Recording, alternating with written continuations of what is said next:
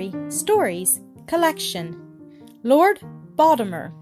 Lord Baltimore, in a part of Virginia, founds Maryland as a home for persecuted Catholics, 1634, and welcomes Protestants.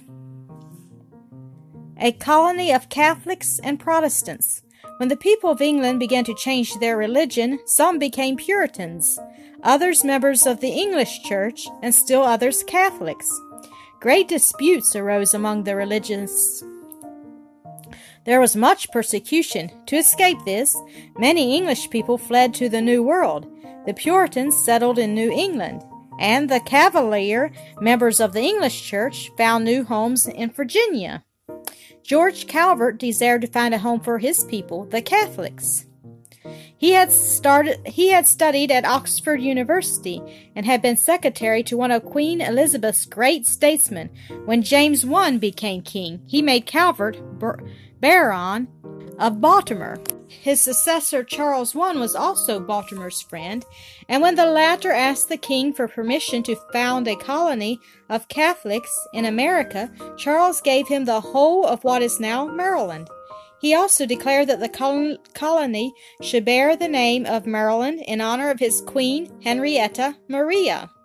Lord Baltimore immediately began to gather a colony of immigrants. He welcomed Protestants as well as Catholics, for it was decided that in the colony of Maryland, all Christians were to have the same rights. Very few nations in the world at that time permitted people to worship as they pleased. Lord Baltimore died before the expedition was ready, and according to the custom of England, Cecil Calvert, his eldest son, fell heir to his estate and titles. The new Lord Baltimore sent more than three hundred persons in two ships, the Ark and the Dove.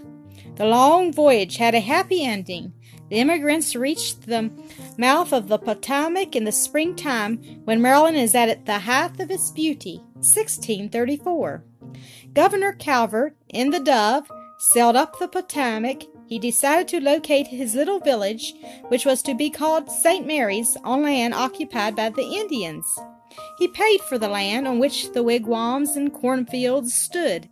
The Indians invited the settlers to live with them until their log cabins could be built.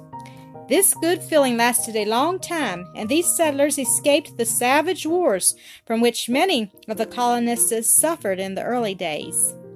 Many Puritans came into Maryland and settled a town afterwards named Annapolis. A number of interesting events took place there in the early days. Later, the city became the home of the famous training school for the American Navy, the United States Naval Academy. Once Baltimore's authority was taken away because there were some disputes with a Virginian high in authority. The Puritans joined him and overthrew Baltimore's rule. Later, however, his authority was restored and religious freedom reestablished. Baltimore, named after the founder of the colony, and afterward the most important town of Maryland, was settled in 1720.